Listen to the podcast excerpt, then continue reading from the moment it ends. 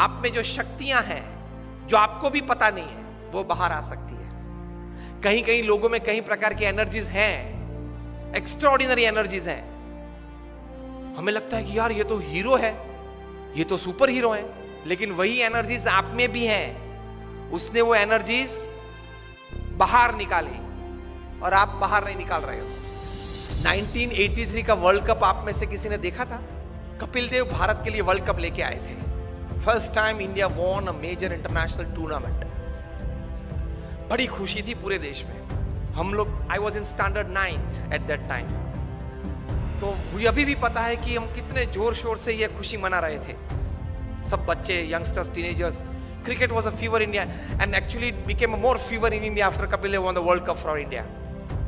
अभी भी वो दृश्य याद है लॉर्ड्स की गैलरी में कपिल देव लेके खड़े थे। मुंबई में सम्मान हुआ, दिल्ली में सम्मान हुआ बीसीसीआई ने बड़ा सम्मान किया।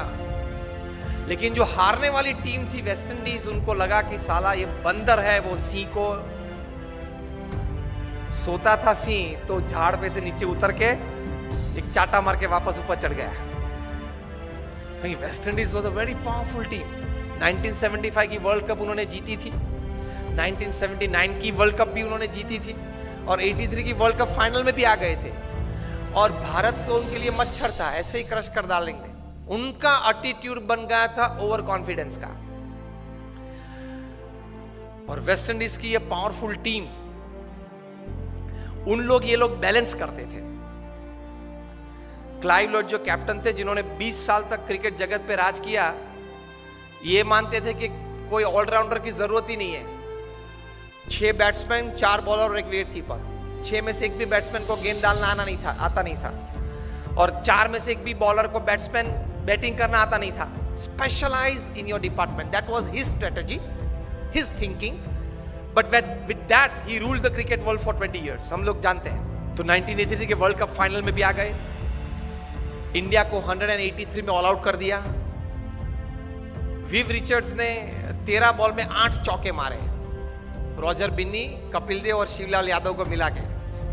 इन 13 balls he hit 8 to the fence बहुत पावरफुल बैट्समैन थे विव रिचर्ड्स तो हम लोग सबको तो लगा कि अब तो पूरा हो गया यही पूरा कर देगा अभी पाँच दस ओवर में। लेकिन एक मिस्क्यूट शॉट उन्होंने मारा। और कपिल देव छान लगा के दौड़े थे। अगर जिसने देखा होगा, अभी भी मैं जब बात कर रहा हूँ तो I can see the video in front of me वहाँ से अगर कैच ऊपर आता है तो कैच बॉल देखते देखते अगर पीछे पड़ना तो पीछे दौड़ता है ना फील्डर गेंद को कैच करने के लिए।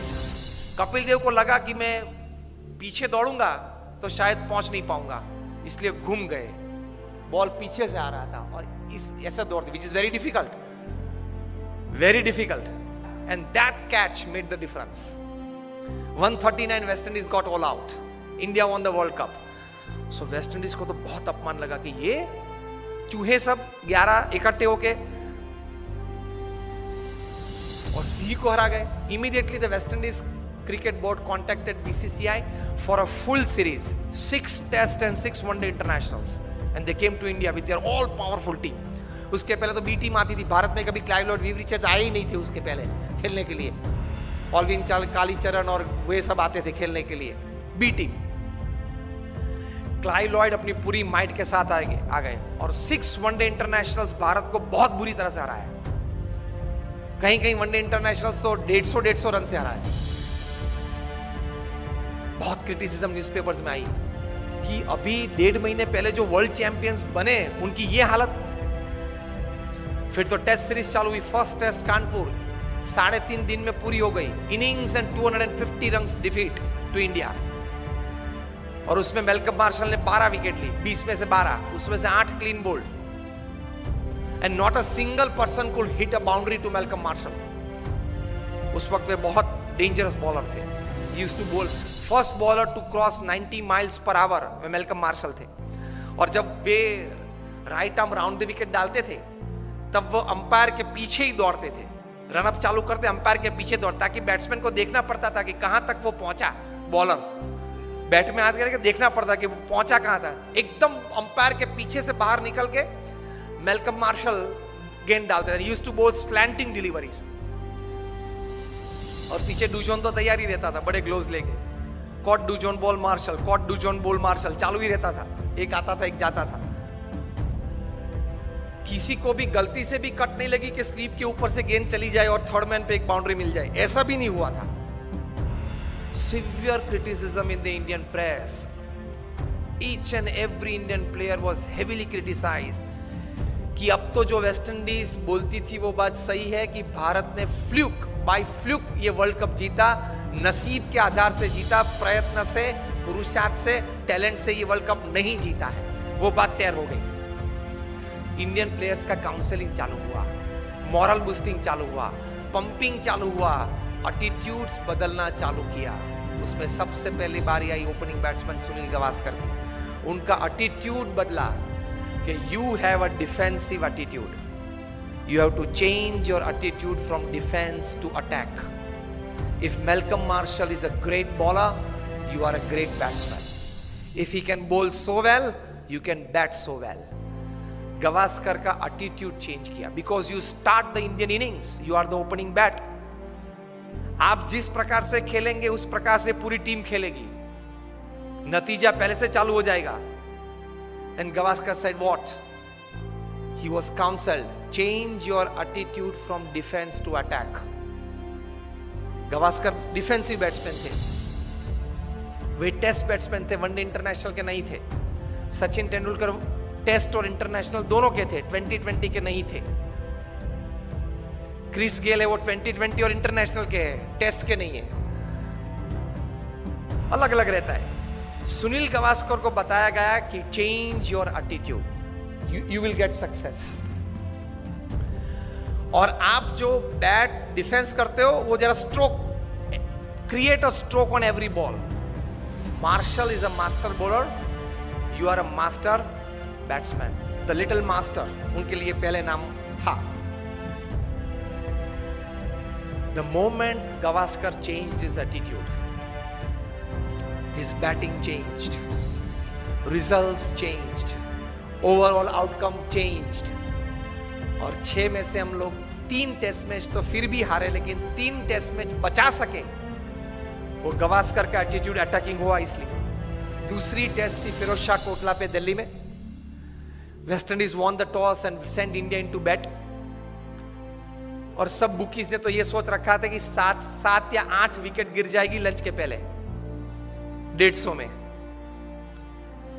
गवास्कर का एटीट्यूड बदल दिया था। उन्होंने भी बदला था। क्या? From defence to attack Gavaskar attacked Marshall from day one from ball one और पहले ही ओवर में गवास्कर ने चार चौके मारे। मार्शल अपनी वेस्ट पे हाथ लगा के बीच के बीच खड़े रहे और गवास्कर के सामने देख रहे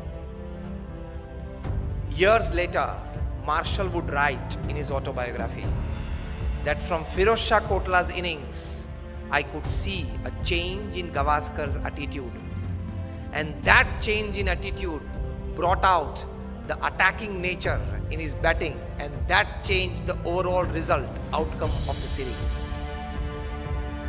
और गवास्कर ने लंच के पहले सेंचुरी बनाई 107 नॉट आउट और फाइनल सिक्स टेस्ट में चेन्नई पे, चेपॉक पे 236 not out in the fourth innings of the test to save test for India दो दिन खेले 236 बनाने के लिए, लेकिन बचा दी टेस्ट वो लिखते हैं इस पुस्तक में कि भारत में से अगर ताजमहल चोर के ले जाना है ना तो लेकर सकते लेकिन गवास्कर का जो स्ट्रेट बेट डिफेंस है, उसको तोड़ना बहुत डिफ़िकल्ट है। तो एटीट्यूड ये रहना चाहिए। अगर एटीट्यूड सही नहीं रहा तो कितनी भी अच्छी व्यवस्था हो, कितना भी अच्छा मार्गदर्शन हो, फिर भी आप रिज़ल्ट प्रोड्यूस नहीं कर पाओगे।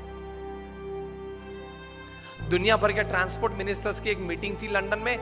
ट्रैफ़िक रूल्स एंड रेगुलेशंस की चर्चा करनी थी। इंटरनेशनल स्टैंडर्डाइजेशन कुछ रूल्स एंड रेगुलेशंस का करना था। इसमें इटाली के ट्रांसपोर्ट मिनिस्टर को कुछ बात करनी थी, बात करने के लिए खड़े हुए, बोले कि, सी ट्रैफ़िक लाइट्स हमने सब शहर में रखी है, लेकिन कोई शहर में अच्छी व्यवस्था है कोई शहर में अच्छी व्यवस्था नहीं हो पा रही है। सबने पूछा, क्यों? रोम में इंस्ट्रक्शंस देखते हैं तो फॉलो करते हैं। नेपल्स में सजेशंस देखते हैं। और जो हमारा माफिया टाउन है सिसिली वहाँ people look at traffic lights like a Christmas decoration लाल पीली अच्छी होती है, मज़ा आता है देखने में। व्यवस्था तो सब जगह पे थी। रोम में इंस्ट्रक्शंस देखते थे तो अच्छी व्यवस्था थी। नेपल्स में सजेशंस देखते थे तो चलता रहता था। और सिसिली में उसी क्रिसमस लाइट को दिवाली या क्रिसमस का डेकोरेशन देखते थे लाल लाल पीली अच्छी होती है, मज़ा आता है देखने में। तो कोई व्यवस्था नहीं थी। व्यवस्थाएँ सब एक प्रकार की हैं। रिसोर्सेस सब एक प्रकार के हैं। लेकिन नतीजा रिजल्ट्स पीपल के एटीट्यूड से आते हैं। इतनी ताकत है एटीट्यूड में। व्यवस्थाएँ तो थी, लेकिन परिणाम मिलते हैं या नहीं मिलते हैं एटीट्यूड्स पे डिपेंड करते हैं। तो एटीट्यूड्स में ये ताकत है।